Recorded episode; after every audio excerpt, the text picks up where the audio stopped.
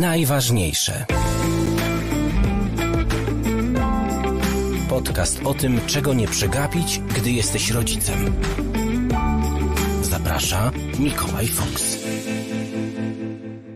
Każdy rodzic chce wspierać swoje dziecko, może nawet szczególnie wtedy, kiedy ono jest nastolatkiem. I nie chodzi może o to, czy wspierać, ale jak to robić, albo jeszcze bardziej, jak tego nie robić. Nie robić. Bycie rodzicem nastolatka dziś to jest niesamowite wyzwanie. Piękne i przerażające. W tej samej chwili dokładnie te same stany można przeżywać. Przerażające, e, wspaniałe, dlatego że można to zrobić inaczej, a przerażające, e, dlatego że właśnie zrobienie tego inaczej w nas wymaga wielkiej zmiany. Inaczej niż to robili nasi rodzice. Jak tą zmianę, tą zmianę w nas przeżywać, jak do niej prowadzić, na czym ta zmiana ma polegać, e, co zrobić, żeby oduczyć się starych zachowań, jak je wybrać nowe, jak się ich uczyć i, i skąd wiedzieć, że te są właściwe, mimo że tamte takie nie były. E, ja się nazywam Mikołaj Fox, zapraszam na ten podcast, na najważniejsze. On jest częścią mojej prorodzicielskiej działalności. Zapraszam też do subskrypcji tego podcastu, a także do zerknięcia do opisu pod nagraniem, gdzie znajdziecie więcej informacji o tym, co robię, a także o wspieraniu podcastu. E, dzisiaj w naszym e, studiu YouTube'owym, bo zawsze spotykamy się w każdy czwartek o godzinie 21 na YouTubie, a chwilę później czyli już w piątek można odsłuchać nasze nagranie na Spotify. Dzisiaj gościem e, jest dr Agnieszka Kozak, e, psycholog, psychoterapeutka, autorka książki, która jest e, przyczynkiem do naszego dzisiejszego spotkania. Książka Nastolatek potrzebuje wsparcia. Jest nawet podtytuł Zrozum swoje dziecko i bądź po jego stronie. Agnieszka Kozak. Dobry wieczór, Agnieszko. Dobry wieczór. Y, muszę powiedzieć dwie rzeczy, zanim zaczniemy rozmawiać. Po pierwsze, że nie sądziłem, że spóźni się o jedną książkę. To znaczy, kiedy umawialiśmy się, a, a, to umawianie się pojawiło jeszcze w wakacje, potem po wakacjach próba doprecyzowania terminu, to myślałem, że porozmawiam o tej książce i teraz okazuje się, że właściwie już jesteśmy po premierze Twojej kolejnej książki. Więc y, trochę ona jest, można powiedzieć, przestarzała, bo, bo wydajesz książki w tempie niesamowitym. E, nie minęły trzy miesiące chyba, prawda? Od, we wrześniu, dobrze pamiętam? Wrzesień, październik, listopad, tak? tak? Mylę się? Tak, tak, tak. Tak, no, tak się złożyło, że nałożyły się w jednym kwartale dwie książki. Potężna, bo nastolatek potrzebuje wsparcia, a druga przepiękna i wspierająca. Moje no, na ten moment ukochane dziecko nazywa się Mądra Bliskość, jak dbać o siebie i innych. I dla mnie ona w ogóle jest uzupełnieniem nastolatka, bo jak wiesz, w nastolatku bardzo dużo piszemy o tym, że rodzice potrzebują nauczyć się też empatii dla siebie i dbać o siebie. A nas tego generalnie w ogóle w relacjach ludzkich nie nauczono. I tak jest, że wymaga się od nas jako rodziców bardzo dużo, a trudno jest nam powiedzieć: Jestem bezradny, jestem bezsilny i też potrzebuję, uwaga, bliskości, nie? Bo bezradność i bezsilność e, potrzebuje innego B, po prostu bliskości. Świetnie, że mówisz o rodzicach, e, bo też bardzo chciałbym dziś o nich rozmawiać. Chcę jeszcze powiedzieć jedną rzecz, zanim zadam to pierwsze takie już e, pytanie skierowane w stronę tematu naszego dzisiejszego spotkania. Chciałem Ci podziękować, bo kiedy ruszałem z tym podcastem i kiedy zadałem takie pytanie, no nie wiem jak to będzie, y, ale może ktoś przyjdzie do takiego nowo powstającego podcastu, to y, chyba pierwszy komentarz był właśnie od Ciebie. Ja przyjdę. E, w każdym razie pierwszy komentarz od gościa, od kogoś, kto, kto, z kim się też już może nawet wcześniej umawiałem na jakąś audycję. Także to było bardzo miłe i bardzo za to dziękuję. Myślę, że to jest dobry punkt, żeby, żeby y, przejść do nastolatków. Ach, jeszcze jedna, słuchajcie, jest bardzo ważna rzecz. My dzisiaj y, te książki mamy dla Was. Wydawnictwo przygotowało dla Was kilka egzemplarzy y, i chcielibyśmy przekazać je w dobre ręce. Agnieszka zaproponowała, że w zamian za komentarze je rozdamy. Co dokładnie to się pod tym kryje, to jeszcze się dowiemy, ale słuchajcie uważnie i bierzcie udział w naszym spotkaniu. Dlatego spotykamy się live na YouTubie, żeby można było zadawać pytania. Te pytania wasze będą najcenniejsze, o wiele cenniejsze, tak sądzę, niż, niż moje pytania. Dobrze, no to w takim razie zaczynajmy. Po co nastolatkom rodzice? O, to bardzo dobre pytanie. Po co? Po to, żeby towarzyszyć im w przepięknej podróży ku dorosłości, bo nastolatek to już nie dziecko, jeszcze nie dorosły. Ja lubię mówić o nastolatkach młody dorosły, który bardzo potrzebuje, no właśnie, nie mentora, nie moralizatora, nie wszystko wiedzącego, wspaniałego dorosłego, tylko potrzebuje czułego, no właśnie, i bliskiego mu towarzysza, który pozwoli mu odkrywać, uwaga, siebie, y, swój system wartości, to co dla niego ważne, i pozwoli mu uczyć się dokonywać swoich wyborów. To jest w ogóle bardzo trudne dla rodziców. Ja to obserwuję często w gabinecie terapeutycznym, y, zwłaszcza w mediacjach, kiedy rodzina spotyka się na mediacjach, to obserwuję to, że rodzice mają taką tendencję do mówienia, że moje dziecko nic nie wie o życiu, że ja wiem lepiej, co będzie dla niego dobre. I ja rozumiem, że to wynika z troski i opieki, natomiast no, to nie buduje autonomii i nie wspiera własnej tożsamości dziecka, bo to, co jest ważne i to, co bym chciała podkreślić, to to, że wiek letni to wiek tak zwanej kruchej tożsamości, czyli nastolatek potrzebuje zbudować siebie w oparciu o siebie, w towarzystwie kogoś, kto mu pozwoli na bycie sobą, a nie będzie ciosany, nie wiem, na wzór, podobieństwo, zgodnie z wyobrażeniami. Podoba mi się słowo ciosany, e, bo kojarzy mi się z ciosaniem kołków. Tak. Takim powiedzeniem, prawda? Ciosać kołki. Wydaje mi się, że wiek y, właśnie taki nastoletni to jest ten wiek, kiedy tych kołków najwięcej y, jest ciosanych na naszych głowach. Mówię naszych, bo przecież każdy to przerabiał.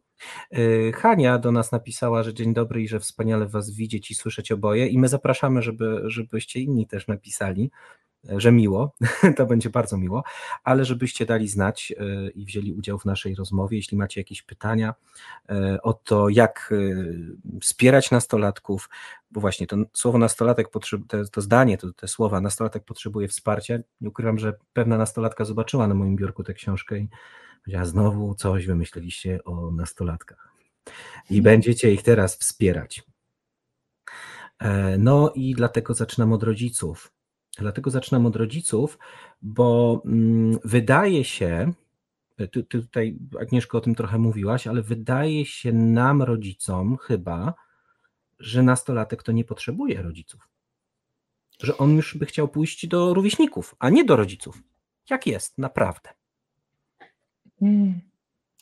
Znaczy, y, myślę, że w ogóle Mamy kilka kłamstw. Ty, to bardzo ładnie powiedziałeś we wstępie, że my mamy sporo kłamstw na własny temat, które to kłamstwa przekładamy na nasze dzieci.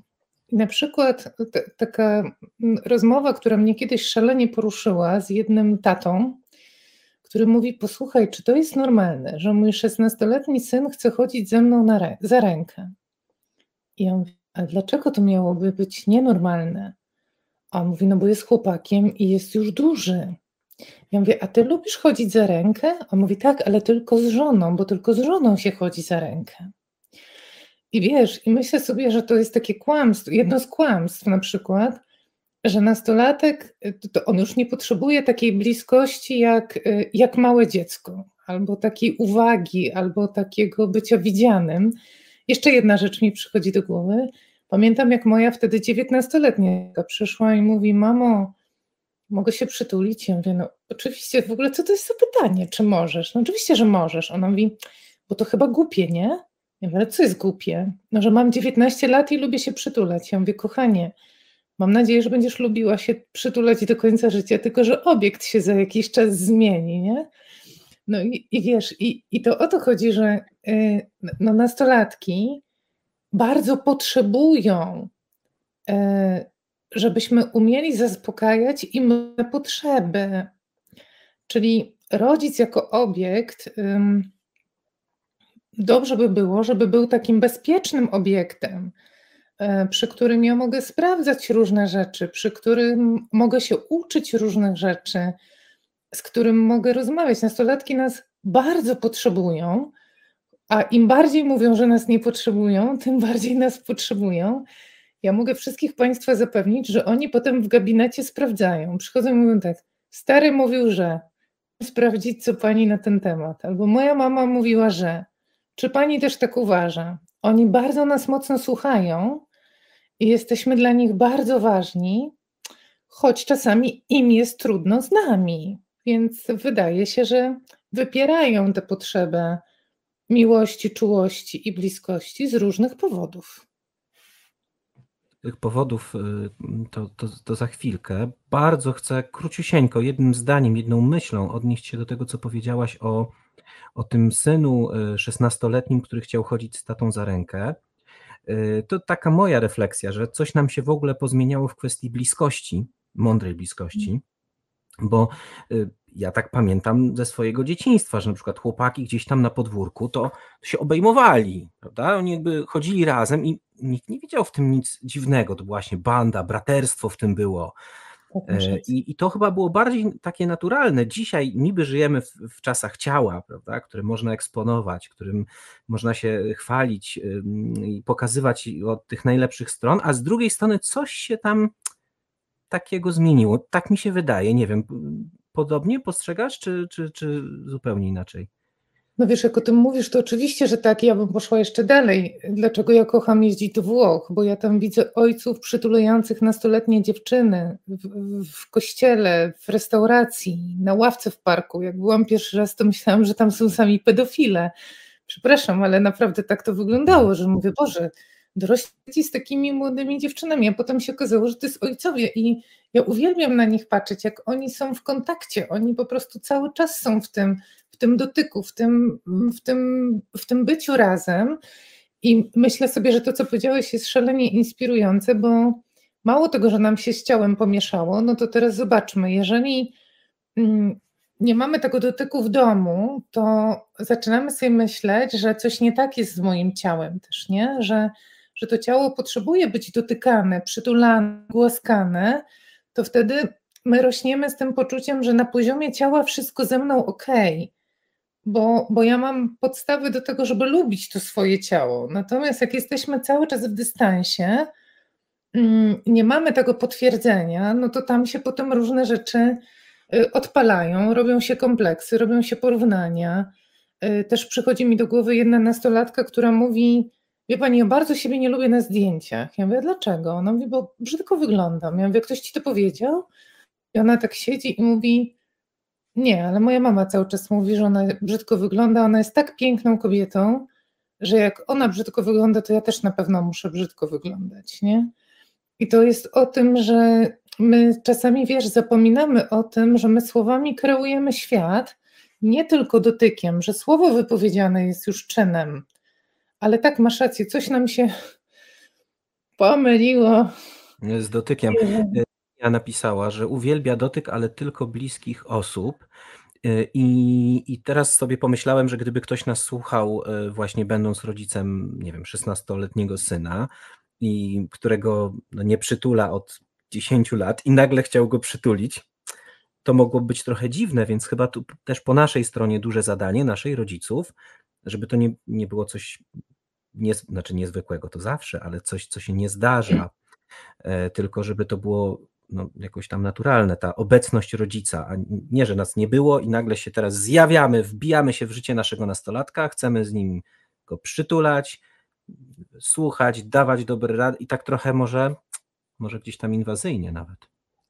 To masz rację, to zatrzymajmy się na tym na chwilę, bo to jakoś ważny temat jest, bo znowu mam taki obraz w głowie, jak się szkoliłam z takiej metody pracy e, Przestaniec i ruch Anny Halprin i tam um, kilka razy pojawiał się właśnie temat czułości i takiej potrzeby czułości i bliskości. To były same kobiety w grupie z kolei. To była zdziwiona, ile czasu potrzebują kobiety na to, żeby sobie pozwolić na taką swobodę i bezpieczeństwo bycia w dotyku po prostu. Y, I ja rozumiem, co pisze Hania, że chodzi o to, że jest pewna sfera, która jest sferą intymną, ale my mamy albo intymną, albo nie mamy wcale. Że nie mamy też tego momentu przejścia, że my możemy być w kontakcie z ludźmi. No zobacz, już się rzadko podaje rękę na powitanie. My się coraz rzadziej przytulamy z przyjaciółmi znajomymi, czy to na powitanie, czy gdzieś będąc, bo to wszystko jest seksualizowane bardzo. I to zaczyna zabierać nam no, to, to, co, no, to, co w tym wszystkim ważne, czyli i endorfiny, i budowanie odporności psychicznej, i, i tak dalej, i tak dalej. Więc y, zobaczmy, wróćmy na chwilę do nastolatków, jak bardzo ich to osuwa w samotność. Nie umieją gadać, bo siedzą w internecie, nie umieją być w kontakcie fizycznym, bo tego nie doświadczają, bo już są za duzi na to. No i mamy samotne patyczaki, takie ociosane. Zostańmy w tym ociosaniu, nie? Mamy patyczaczki i potem się dziwimy, że ten patyczak siedzi sam w pokoju. No, no bo jakby jest ociosany, jest patykiem, na którym się nie ma co zawiesić. Ania napisała o tym, że, że tak samo ma ze zdjęciami, z tym nielubieniem siebie na zdjęciach, tak mi się wydaje. Co, coś w tym jest, chyba wiele osób tak ma. E, wracając do rodziców, e, no to, no to chyba jednak jest tak, e, co się nas najczęściej słyszy, taka narracja nastolatków, że oni mówią, że nie chcą słuchać rodziców. Ty mówisz, że jest inaczej.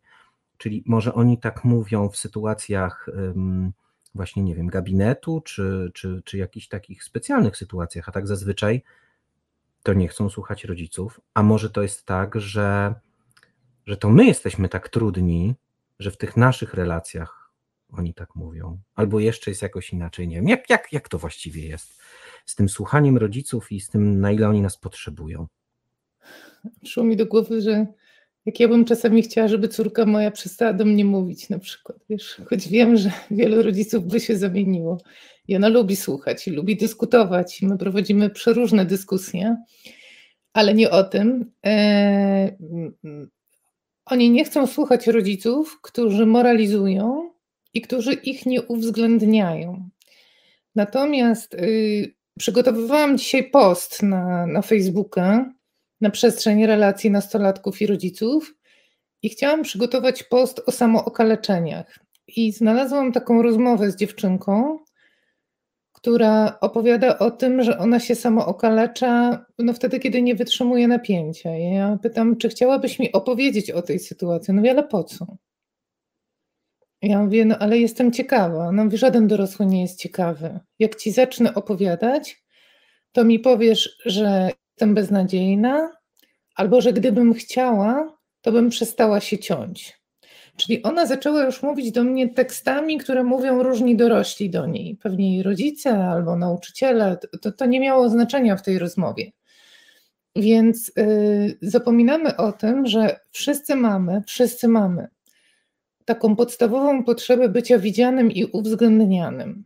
Tylko jesteśmy pokoleniem, y, oboje jesteśmy, a wszyscy, którzy mają nastolatki w tym, w, tym, w tym momencie raczej są po naszej stronie mocy, to jesteśmy pokoleniem, którego nie uwzględniano. Czyli my jesteśmy wychowani w nakazach i zakazach. Nam mówiono, co mamy robić, a jak nie byliśmy tym zainteresowani, no to ewentualnie moglibyśmy dostać lanie albo karę.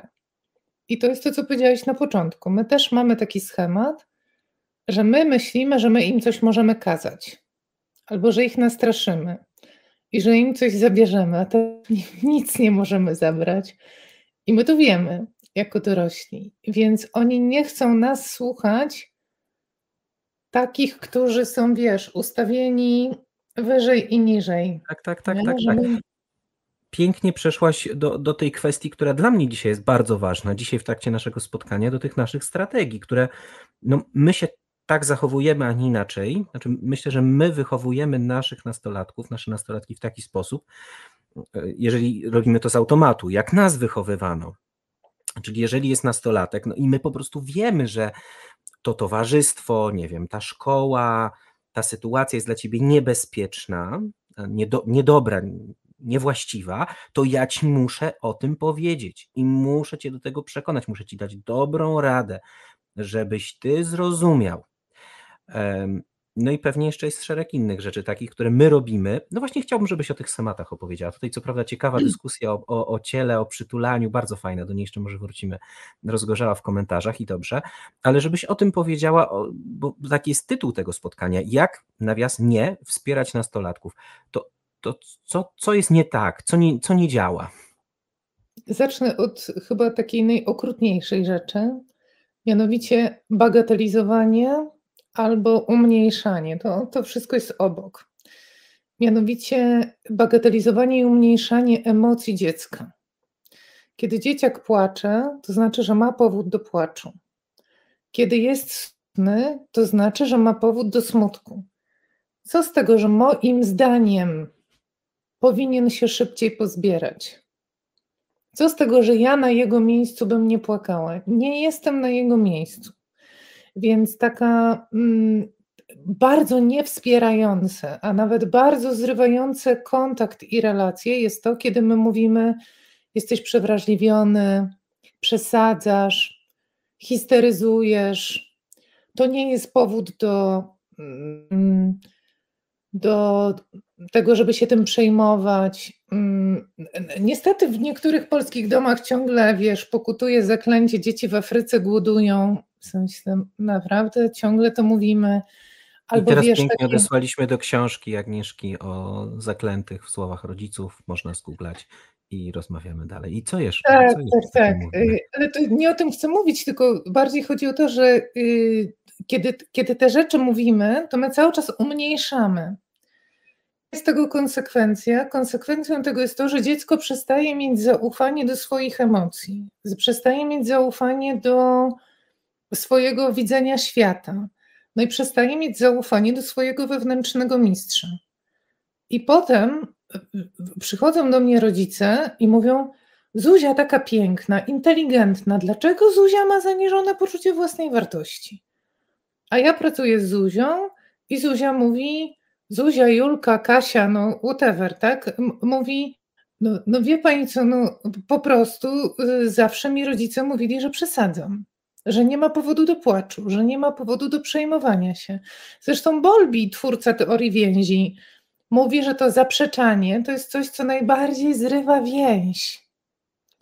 Bo my bardzo potrzebujemy być przyjęci i odzwierciedleni w naszych emocjach, czyli jak wspierać, jeśli chodzi o emocje, nawet jeśli nie rozumiemy, bo nam się w głowie nie mieści, że mm, zerwanie z tym chłopakiem, co to go bardzo nie lubiliśmy, jest powodem do dramatu, albo tem, tej mojej córce naprawdę świat się skończył i ona będzie już teraz umierała, a my mówimy, uff, dobrze, że on już nie przychodzi, to trzeba powiedzieć, wiesz, trochę nie rozumiem, albo nie pamiętam, jak to było, ale widzę, że cierpisz i to jest okej, okay, że cierpisz. Nie szybko to minie, do wesela się zagoi i tego światu to pół, tego kwiatu to pół światu, mm -hmm. tylko chcę być przy tobie w tym, co teraz przeżywasz.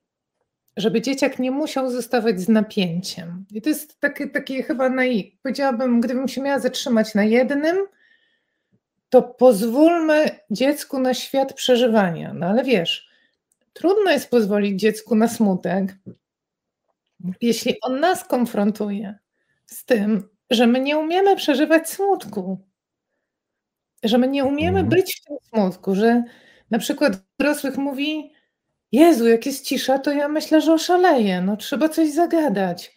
Włączam muzykę, muszę iść na spacer. Być w emocjach, być w doświadczeniu, które się wydarza. Dużo mówimy o byciu, a mało umiemy być, nie? No to jest, to jest niesamowite.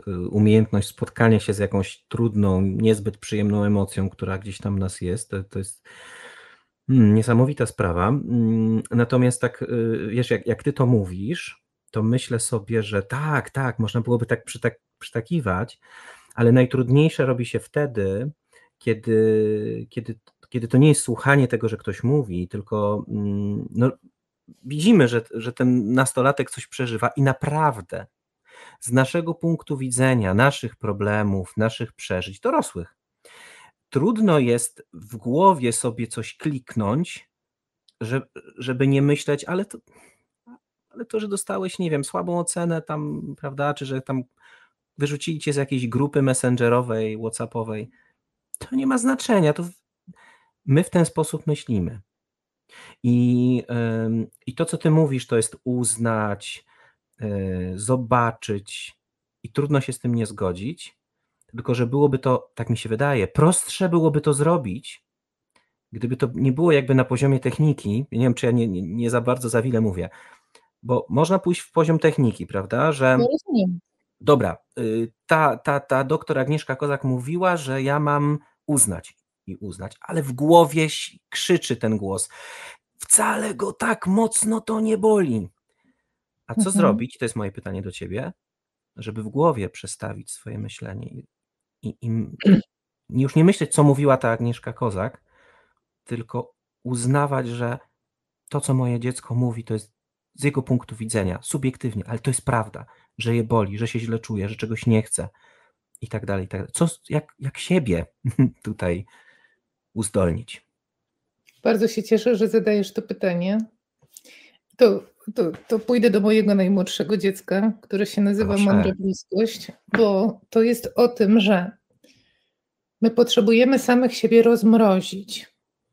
Bo zobacz, jeżeli jako dorośli jesteśmy nadużyci, no i taki dorosły wstaje, nie wiem, o 6 rano, ogarnia dom, robi tam kanapeczki do, y, do śniadaniówki, przygotowuje ubrania, y, bieg, w biegu pije kawę, biegnie do pracy, mm, zostaje dłużej, odpisuje, no i tak jakby opisuje historię wielu polskich domów, czyli rodzic sam jest nadużyty, nie czuje zmęczenia, nie przyznaje się do tego, że potrzebuje wsparcia, nie chce się przyznać przed sobą, że jest nadużyty, to nie zrobi tego w głowie dla dziecka, bo powie, ale on był tylko w szkole.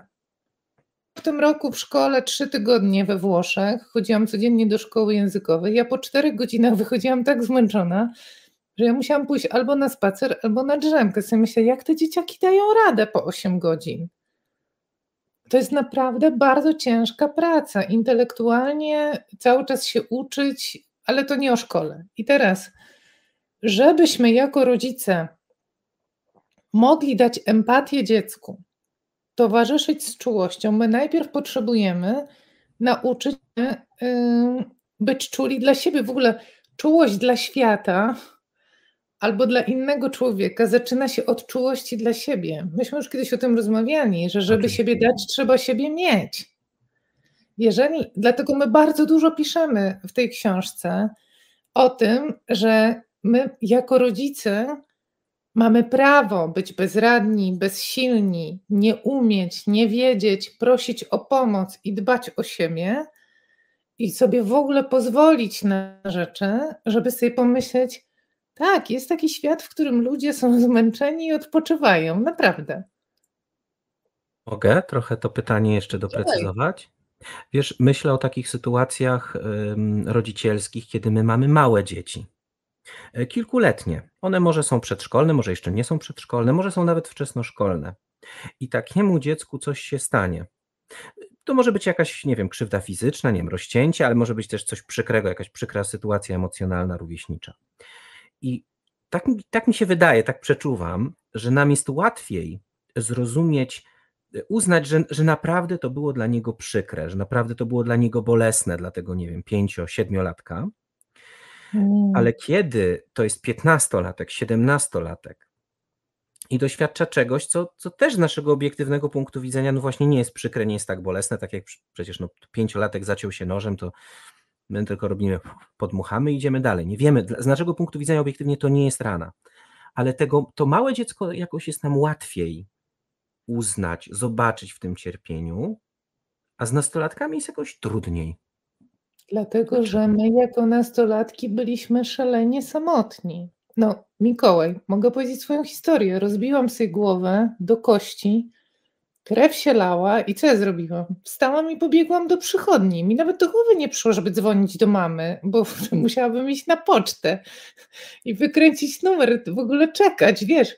Zamówić rozmowę. biegnę po prostu do przychodni i nikt nie pytał, gdzie jest mama. Lekarz mówi, trzeba to szyć po prostu. Więc wiesz, jak, jak mamy taki świat przeżywania i nie jestem z jakiejś bardzo głębokiej patologii, żeby było jasne, byłam harcerzem, wiesz. Y, I teraz, jak my mamy taki świat przeżywania, że myśmy ogarniali, rozumiesz, tyle rzeczy, no to, no, no to co tam, on sobie paluszek zaciął, głowę miałam rozwaloną, tak? Albo tam no nie wiem, no, obiad musieliśmy gotować, a on sobie Ale już słyszę te głosy. Kiedyś było lepiej, kiedyś było normalniej. Wróćmy do tego, co było kiedyś. Słyszę to, słyszę tam. Ale nie, nie, no, no, no, to właśnie, no, no bo pytasz, no. dlaczego nam jest trudno uznać mhm. tego tak. nastolatka, tak. bo sam pięknie to powiedziałeś, no powielamy wzorce. Do pewnego momentu rodzice się nami jako tako zajmowali, no bo byliśmy mali, a potem klucz na szyję i hejka, jedziemy, nie? W związku z tym my jest, nie, nie mogę tego pokazać, może tak to pokażę. My mamy tak bardzo przesunięte granice tego, co, normal, co nienormalne w wieku nastoletnim. Ja uważam, że większość naszych rodziców powinna siedzieć do końca życia. Gdyby wtedy była błękitna linia, to oni by przecież nie powychodzili po prostu. No tak. Chcę, no tak. Z, a, a, ja mam taką no. intuicję. No pytanie do, do psychologa, psychoterapeuty. E, mam taką intuicję, że z nastolatkami też jest trudniej e, ich zrozumieć, bo oni są, e, oni są jak, jak to właśnie teenagers, to ktoś tak pięknie tłumaczył, że to jest, że oni są between, że oni są pomiędzy. Tak, że, że, że, że, dla nich oni, dla nas oni jeszcze nie, już nie są jakby dziećmi i może czasem myślimy, że oni już są właśnie dorośli, ale oni w sumie nie są jeszcze dorośli, oni już nie są dziećmi, już nie są do, jeszcze nie są dorośli i nam też jest jakby trudno ich gdzieś zaklasyfikować. Tak, tak przeczuwam, że może tu coś też jest na rzeczy. Pewnie jest tam wiele elementów. Mhm. Mikołaj, bardzo chciałabym Ci przyznać rację, ale nie mogę tego zrobić. Że to, to ja się cieszę, to właśnie chciałbym się dowiedzieć. Ale mogę być trochę niemiła jeszcze przy okazji? Tak sprawdzam. Mogę? Ta, ale tylko trochę, ale tylko trochę. Trochę, to tak troszeczkę, uwaga. Dobrze. To nie jest tak, że nam jest trudno ich zrozumieć. My nawet nie podejmujemy próby ich zrozumienia. Po prostu mamy piętnastolatka i sobie myślimy, chcę mieć z głowy tego dzieciaka. Chcę móc zająć się swoją pracą. Bardzo często, i ja to bardzo cenię, bardzo to cenię, kiedy rodzice w gabinecie terapeutycznym przyznają się do tego, że mają dość, albo że tak naprawdę chcieliby mieć więcej czasu dla siebie, więcej niezależności i autonomii. I my trochę za szybko ciśniemy na tą niezależność i autonomię, zapominając, uwaga, że tam jeszcze nie ma ukształtowanej tożsamości. Tam się kształtuje jego jestem. I na przykład, wiesz, moje ulubione zdanie, moje dziecko jest nieodpowiedzialne w słowie odpowiedzialność jest ukryte słowo odpowiedź. Mhm. Ono ma odpowiadać wobec jakiegoś systemu wartości, który jeszcze się nie ukształtował. Ale my bardzo byśmy chcieli, żeby był odpowiedzialny, tak jak myśmy to sobie wymyślili. Więc um, przykro mi to mówić, ale myślę, że my mało jednak starania wkładamy w zrozumienie. My bardziej byśmy chcieli by oni, no właśnie, młody dorosły, to Asia Beren zawsze mówi, młody dorosły, że my nie chcemy widzieć młody, my już chcemy widzieć dorosły. I nawet się nie staramy zrozumieć, że tam są jakieś potrzeby, że on wcale jeszcze nie jest dorosły, choć on pyskuje, że jak skończy 18 lat, to jego noga tu nigdy nie postanie, nie? No jednak jakby czasami się zadomawia na dłużej. Jesteśmy winni naszym słuchaczom, którzy dzisiaj postanowili się z nami spotkać, trochę poczytanie komentarzy. Najpierw tak króciutko, bo tutaj są rzeczywiście piękne te sformułowania o, o, mm, o przytuleniu. Ania bardzo ładnie napisała o tym, że chciałaby przytulić ucznia smutnego, ale, ale ma obawy, że to zostanie źle odebrane. To jest trochę ten kamyczek do tego ogródka, jakby zmiany w myśleniu o bliskości, że że tu jest jakaś, jakieś niebezpieczeństwo. Z drugiej strony Ola pięknie pisze o, o przytulasie w ich rodzinie, gdzie, gdzie to jest całkiem oczywiste, że, że, że, że po prostu się przytulamy i że jak ktoś mówi, to, to, to po prostu, że to potrzebuje, to, to, to otrzymuje i to jest piękne. I tutaj jeszcze są żarty, że się przytulają, żeby, żeby, żeby się zjeść, ale to oczywiście są jakieś takie rodzinne, tutaj e, przyjemne, całkiem sympatyczne żarty. Natomiast tutaj jest też, jest, no, tych komentarzy jest, jest dużo. Hania pięknie pisze o tym, że, że właśnie o, o, o tym, że my jesteśmy nadużyci i no i że to faktycznie jest, jest poważne wyzwanie.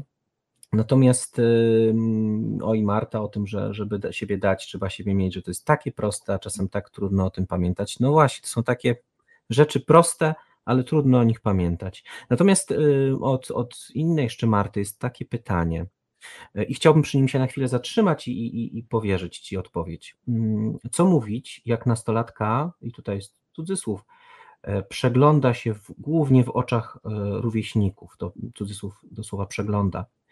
Pozytywna informacja, czy docenienie wyglądu zewnętrznego, bo teraz to wygląd dużo dla nich znaczy. Od rodziców tak, takie słowa jest, są komentowane, wy tak mówicie, bo jesteście rodzicami i nie jesteście obiektywni. Jak to czytam, to to wierzę, że Marta ma nastolatkę. To yy, warto pytać, yy, właśnie dla mnie nie mówić, bo Marta pyta, co mówić do nastolatka. Ja bym bardzo chciała, żebyśmy my jako dorośli przestali do nich mówić, a zaczęli ich pytać. Czyli żebyśmy byli zaciekawieni i zainteresowani ich światem. Ja bym chciała zadawać takie pytania, co takiego się dzieje, że ta nastolatka, powiedzmy Kasia, postanowiła, że zdanie rówieśników jest tak ważne. Co takiego wydarzyło się w jej życiu nastoletnim albo wcześniej, że to ma znaczenie, jak funkcjonują jej koleżanki. Jakim wzorcem zachowań ja jestem dla mojej córki, że ona czasami mm, polega na zdaniu innych niż na swoim. Ja podam przykład, kiedy o tym mówię. To nie, to nie jest jakieś y, okrucieństwo, ale na przykład obserwuję czasami w sklepach, rzadko chodzę, ale, ale chodzę. I wtedy koleżan... można obserwować. No, tak, naprawdę to strach się bać, nie? Ale na przykład kobiety idą na zakupy, dwie, trzy koleżanki, wychodzi z tam z tej garderoby i pyta, jak wyglądam. I ja wtedy drętwieję. Naprawdę i sobie myślę, naprawdę chcesz zapytać koleżanki, jak wyglądasz? Nie wiesz, jak wyglądasz? Zamiast wyjść i powiedzieć, co wy na to dziewczyny, że wyglądam pięknie w tej sukience, że my budujemy ten wzorzec przeglądania się w innych, zyskiwania akceptacji innych. No skądś te dzieciaki też ten wzorzec biorą, nie? Nie mamy takiej pewności i przekonania e, co do, co do tego działania. I teraz zobacz, no i to, co osobimy też wpływa na to, jak oni się czują i jak siebie widzą. A z drugiej strony jest bardzo mocno jakoś, ten, ten temat dzisiaj chyba jest ważny, ten kult ciała. Podam przykład mój osobisty. Dwa tygodnie temu na LinkedInie pan do mnie napisał, że mam nieprofesjonalne zdjęcie, bo marszczy mi się szyja i widać zmarszczki w ogóle na twarzy i że powinnam to wyretuszować. Przysięgam. Ja mu odpisuję, ale proszę pana, no mam 48, będę się marszczyć. A to jest nieprofesjonalne, powinna pani to wyretuszować. I, i zaczął mi przysyłać jakieś filmiki. Jeszcze mi napisał tak, jest pani inteligentna, powinna pani to wiedzieć. No i teraz myślę sobie tak, że no, my cały czas, znaczy inaczej tak, podlegamy nieprawdopodobnej ocenie, a te dzieciaki znacznie więcej niż my żyją w internecie. Tak. W, w świecie lajków, yy, w świecie odrzucenia, w świecie łatwego hejtu. Więc yy, to jest takie pytanie, yy, jaka potrzeba za tym, za tym stoi, żeby, żeby to sprawdzić. Ja podam Wam przykład. Kiedyś moja córka przyszła ze szkoły i mówi: Mamo, czy ja jestem ładną czy brzydką dziewczynką? E, no domyślacie się. Czeka, czekałem jest... właśnie mniej więcej na taką scenkę. Planowałem, że inaczej ją zaaranżujemy, ale zostańmy przy tym. No i co wtedy? No, to było w gimnazjum. Podniosłam głowę z nad komputera i sobie się wydarzy i mówię: Posłuchaj, a skąd takie pytanie? Nie, nie odpowiedziałam automatycznie. I ona mówi: Bo wiesz, bo Mi się wydaje, że jestem bardzo ładna. Ale jak mam ładniejsze od siebie koleżanki i one ciągle jęczą, to zaczynam się zastanawiać, czy nie jestem jakaś rąbnięta, bo nie jestem aż tak ładna jak one, a one zaprzeczają swojej urodzie. I zaczęłyśmy być w ogóle w temacie kanonów tego, co dla kogo ładne, czy te dziewczynki, no i tak dalej, i tak dalej. No i Maria mówi, no dobra, no jakby będę przy swoim, moim zdaniem jestem ładna, nie ma się czym tutaj zajmować. Ona sama podjęła tą decyzję. Tak? Jak będzie siebie I postrzegać? Jak będzie siebie postrzegać, ale jak będzie siebie postrzegać w kontekście porównań społecznych. No bo to jest no, no, piękne dziewczyny, które mówią, tu jestem za gruba, tam jestem jakaś nie taka i tak dalej, i tak dalej. No skądś te wzorce przychodzą. Więc też zadałabym sobie pytanie, co my o sobie mówimy, nie? jako mhm. rodzice, jak my siebie postrzegamy, jak oni nas widzą jako osoby akceptujące siebie w całości, w całej swojej tożsamości. Hmm? No tak, to, to tutaj możemy wrócić do, do mm, zdania, które osobiście bardzo lubię, y, Agnieszki Stein, że y, w rodzicielstwie głównie pewnie chodzi o to, parafrazuję to zdanie, żeby ogarniać samego siebie. Mm. Wielu kwestii pewnie by nie było, gdybyśmy my bardziej ze sobą potrafili być. Mm, chciałbym do komentarza Magdy się y, tutaj na chwilkę odnieść, bo to też ładny komentarz. E, a czasami nawet pytać to za dużo. Warto być obok i poczekać. To trudne, e, aż nastolatek będzie gotowy, by mówić. No to, to mi się wydaje, że to nie jest trudne, to jest arcytrudne. Bo, bo to jest znowu ch chyba historia o tym, że my dzisiaj trochę bardziej rozumiemy, jak, jak rozmawiać z innymi ludźmi, jak ich słuchać. Uczymy się porozumienia bez przemocy, ale nie tylko. Jakby jesteśmy bardziej wrażliwi, wyczuleni na ten temat słuchania, no, ale to nie jest y, styl, w jakim byliśmy wychowani. E, no to właśnie. Tak, wiesz, y, no wielu rodziców, którzy przychodzą na warsztaty właśnie z komunikacji z nastolatkiem, okazuje się, że nie pyta, tylko odpytuje. E, często, jak było, w szkole, co jadłeś, jak ci poszło, Y, wielu nastolatków, z którymi pracuję, mówi, oni nie wyglądają na zainteresowanych tym, co mam powiedzieć, więc wiem, co mam odpowiedzieć, żeby mi dali spokój.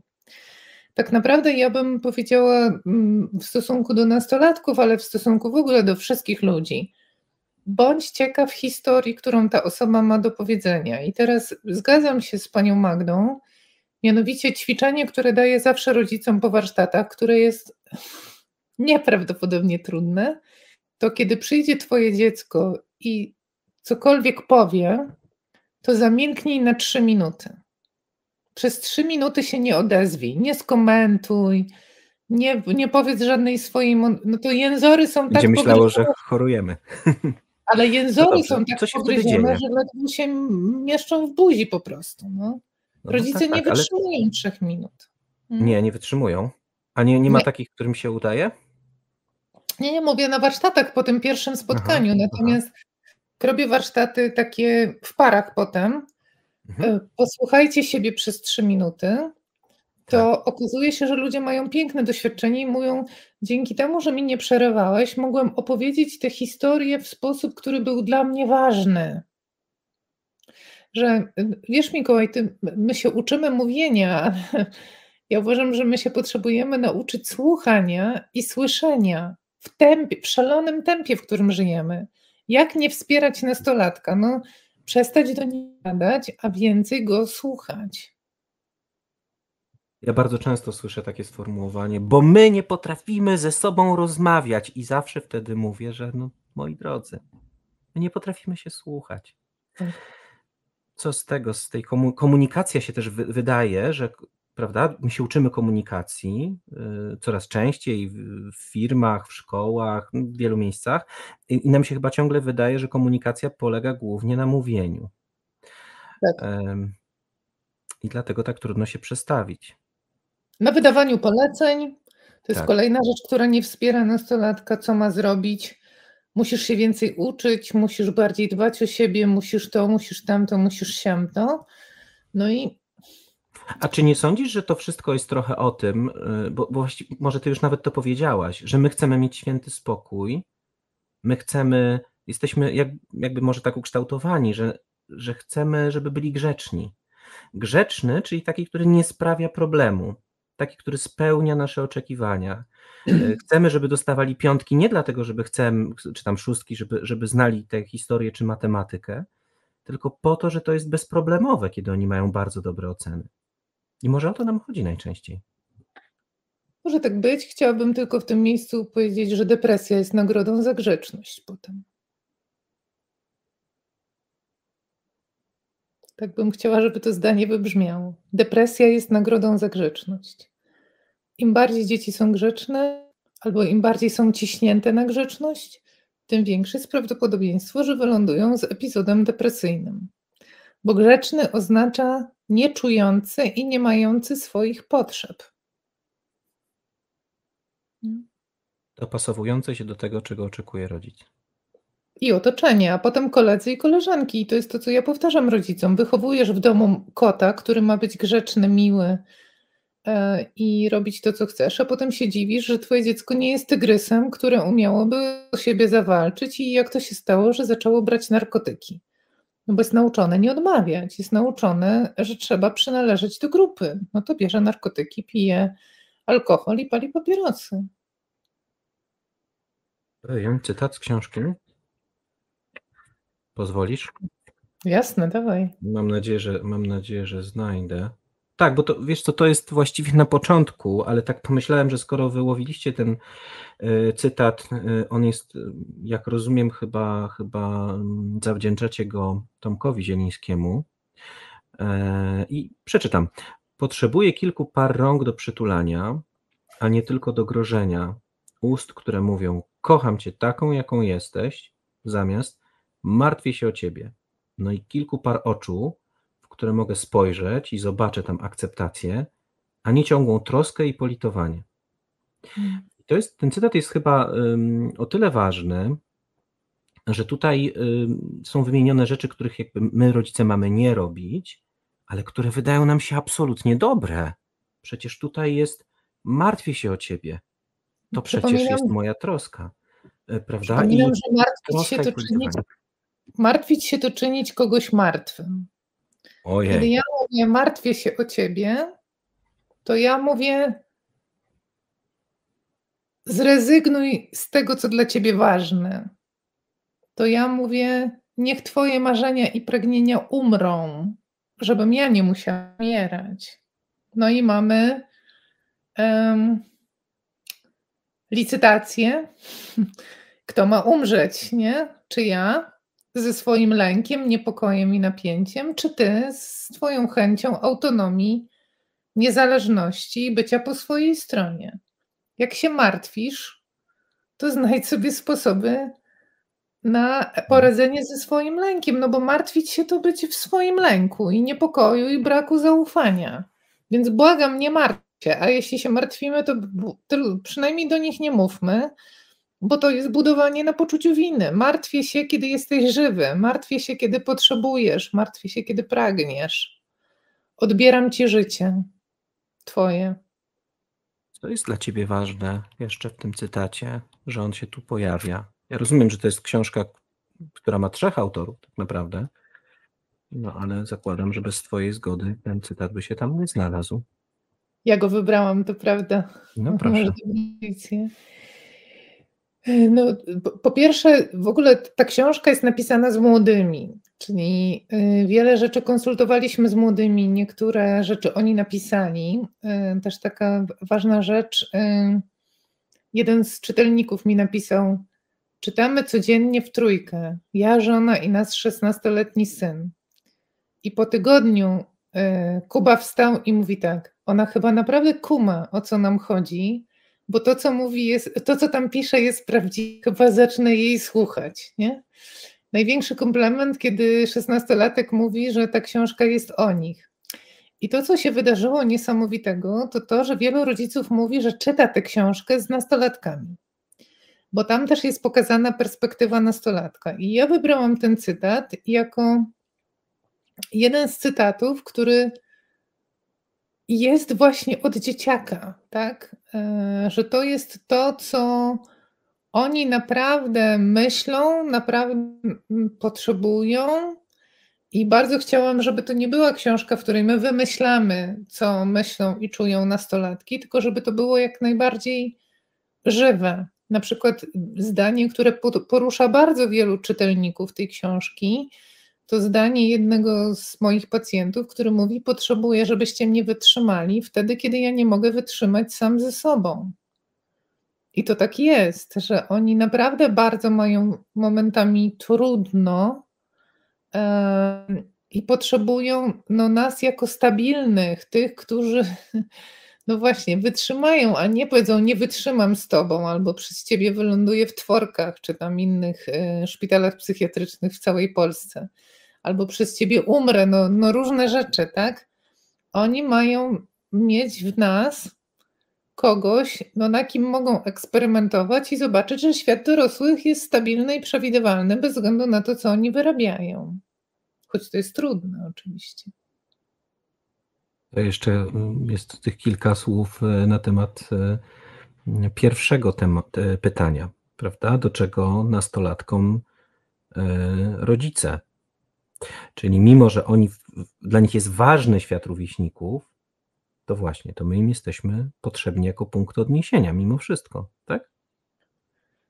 Tak, i taka bezpieczna baza budowania swojej tożsamości, bo jeżeli oni będą tylko w świecie rówieśników, no to ma mamy, nie wiem, dwudziestkę y, dzieciaków, którzy są w budowaniu swojego jestem z kim mają to zbudować? Sami tego nie zbudują, bo wszyscy mają kruchą tożsamość i kruche poczucie własnej wartości. Natomiast w tym cytacie jest jeszcze jedna ważna rzecz. Potrzebuje rąk nie do grożenia, tylko do przytulania. Ja lubię i, i, też się powołuję na to zdanie, które z kolei mówi Filip Cembala, zamiast brać się w garść, weź się przytul. Nie? I że to ja czy ja ze swojej dłoni zrobię pięść, czy ja ją wyciągnę do dziecka. My jesteśmy jednak nauczeni tego, tego ciśnięcia, nie? tego walczenia, mm, tego mm, jakiegoś takiego zbierania się i ogarniania. A chodzi o to, że my już naprawdę nie musimy się może ściskać, tylko możemy się przytulić z delikatnością i z czułością. I myślę, że dorosły rodzic najbardziej dziecku jest potrzebny do tego, co Tomek Zieliński też tam napisał, że rodzic jest potrzebny do tego, żebym ja miała lustro, w którym przeglądając się dostaję cały czas informację, że jestem akceptowana, że wszystko ze mną ok. Mogę ja, rodzic, akceptować zachowania, których nie akceptuję. Na przykład, że się okaleczasz albo że się spotykasz z ludźmi, którzy, nie wiem, jakieś używki biorą. Bo, bo, ten, bo ta, ta pięść, którą ty tutaj pokazałaś, to, to jest pięść, która tak naprawdę ma chronić moje dziecko. W moim przekonaniu ja przegonię te, te złe rzeczy i one już nie będą mojemu dziecku grozić. Jeśli ja teraz je przytulę i pogłasz, pogłaszczę, to ono sobie pomyśli, czyli to jest okay, że ja nie wiem, idę w używki, że, że ja, nie wiem, się okaleczam i tak dalej. Mikołaj, jeśli dziecko się okalecza, to znaczy, że ból psychiczny jest silniejszy niż ból fizyczny. Nie walczymy z objawem. Dlaczego moje dziecko się okalecza? Jaki ja mam w tym współudział? I używki to samo? Oczywiście. Używka to jest relacja. Przecież my już wiemy, że alkohol, alkoholik ma relację z alkoholem. Czyli gdzieś indziej jest zaburzona relacja. I żeby było jasne, ja nikogo nie ładuję w poczucie winy. Bardziej chodzi o to, żebyśmy sobie się przyjrzeli temu, co takiego dzieje się z moim dzieckiem, gdzie nam nie zadziałało, gdzie nam nie kliknęło, co my potrzebujemy zmienić w relacji, żeby on nie musiał mieć relacji z alkoholem, żeby on się nie musiał ciąć. Y, krzyczenie na niego, że zabiorę mu internet albo telefon, nic nie da. To Jeden, to jest w ogóle ciekawe, że jeden z rozdziałów, który robi największe wrażenie na rodzicach, to jest rozdział o grach, gdzie my opisujemy, jakie potrzeby dzieciaki zaspokajają sobie w internecie. I chcę Państwa zapewnić, że bardzo często dzieci z dobrych domów U mnie w gabinecie mówią, czuję się jak śmieć w domu. Jestem cały czas krytykowany, jestem cały czas poszturchiwany. A kiedy gram, nareszcie jestem kimś. Nareszcie mogę, nareszcie coś znaczę, nareszcie ktoś mnie słucha, nareszcie ktoś się ze mną liczy. A w domu tylko słyszę, że jestem leniwy i w życiu do niczego nie dojdę. Co mają zrobić rodzice, którzy mają poczucie, mówiliśmy przed chwilą, prawda, o tych używkach, ten alkohol, to, to okaleczenie i tak dalej, którzy mają poczucie, że jest już za późno. Czy, to, czy naprawdę uwierzyć w to, że jest już za późno, a jeśli nie, to, to, to co w zamian? E, przychodzi mi do głowy piosenka Jest już za późno, nie jest za późno, to chyba jest SDM, co? E, mm, nigdy nie jest za późno. -hmm. Przecież my w wieku 50 i 60 lat możemy pójść na terapię i uratować kolejny świat. Na nic nie jest za późno. Natomiast może być trochę trudniej im później. Nie? Czyli im bardziej idziemy w schemat, tym może być po prostu trudniej. Mm, natomiast yy, ja bym bardzo chciała Państwa zachęcić. To, to, nie chodzi o to, że my napisaliśmy dobrą książkę, choć to też jest ważne, ale mhm. żebyście chcieli poczytać i tak sobie poszukać. Yy, czy to może dotyczyć mojego dziecka? Czy to, co oni piszą, gdybym się tak poprzyglądał, poprzyglądała swojemu dziecku, to coś w tym jest i nie w kategoriach poczucia winy, bo jestem ostatnią, która może rzucić kamieniem, bo też popełniłam bardzo dużo różnych błędów wynikających z moich schematów. Ale żeby się przyjrzeć naszym schematom i zacząć zmieniać swój schemat, bo jeśli my zmienimy jako rodzice, system tak działa. Jeśli ja zmienię, to on też jakoś się inaczej do tego ustawia. My chcemy, żeby dziecko się zmieniło. Nie, ono nie ono samo w sobie nie da rady, dlatego ja bardzo rzadko zgadzam, bardzo zgadzam się na terapię nastolatka, jeśli nie współuczestniczą w niej rodzice. Mhm. Bo dzieciak wróci do starego systemu. Mhm. Marta nauczyła, że szkoła nie pomaga. Dużo nauczycieli ma stare podejście przekazywania, że, nie, że nic nie umiesz. Ja myślę sobie, że pewnie dlatego tak ważny jest dom, właśnie, tak. skoro, skoro jakby ten ekosystem którym działamy, szkoła i inne, inne miejsca nie pomagają, to tak ważny jest dom. I to, i to jest może nawet dobra wiadomość, że, że my mamy właśnie największą moc zmiany tego najważniejszego miejsca, którym jest dom.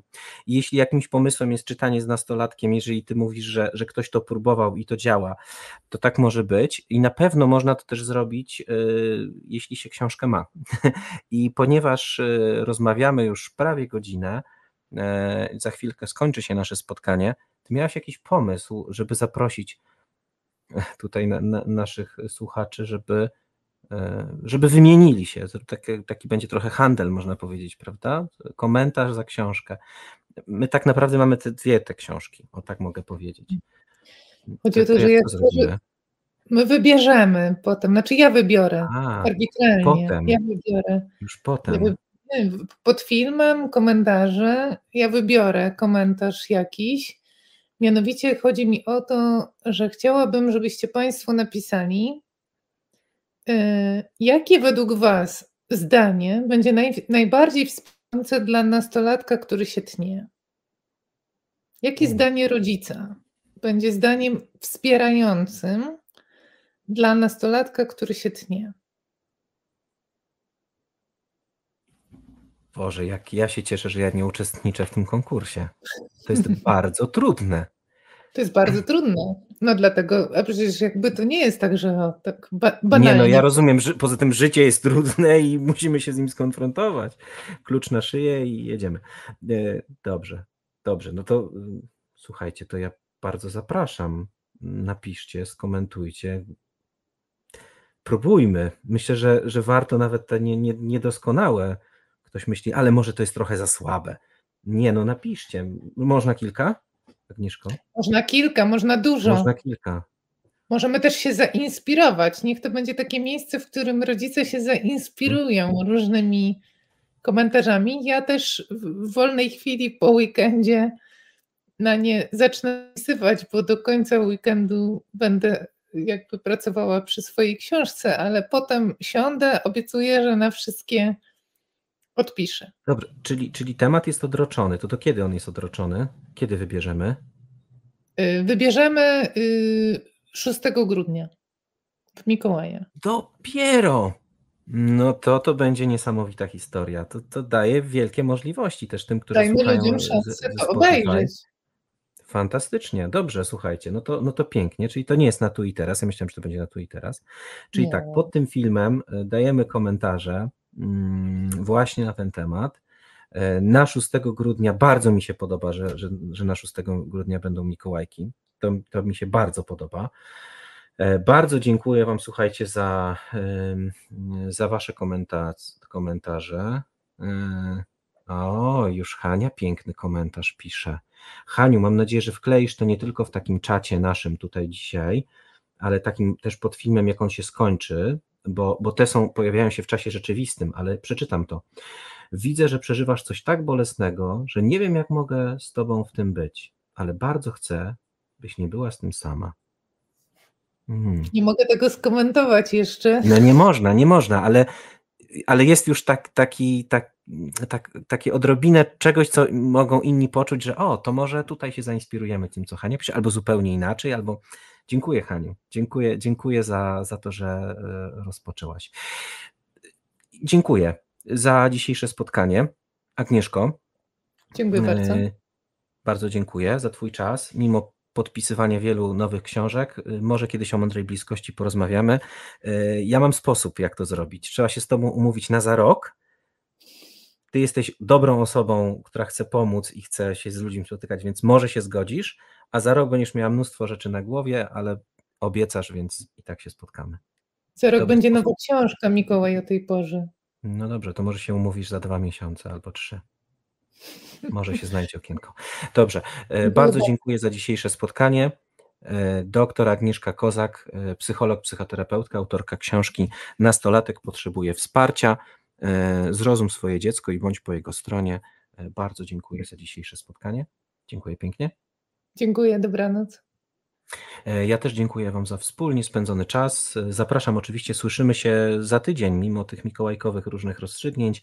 Za tydzień w czwartek o 21 porozmawiamy, słuchajcie, o pułapkach wystarczająco dobrego rodzicielstwa. Bardzo modne hasło dzisiaj dla wielu uwalniające, ale okazuje się, że można mu się też przyjrzeć od drugiej strony. E, jeśli ten odcinek Wam się podobał, bardzo poproszę o subskrypcję. Zapraszam też do zerknięcia do e, linków, które są w opisie. Możecie dać informację zwrotną na temat tego, czy Wam się podobało, co można zmienić. Możecie też zobaczyć e, różne inne działania które są związane z tym podcastem. Wszystkiego dobrego i dobrej nocy. Ja się nazywam Mikołaj Fox i mówię do usłyszenia.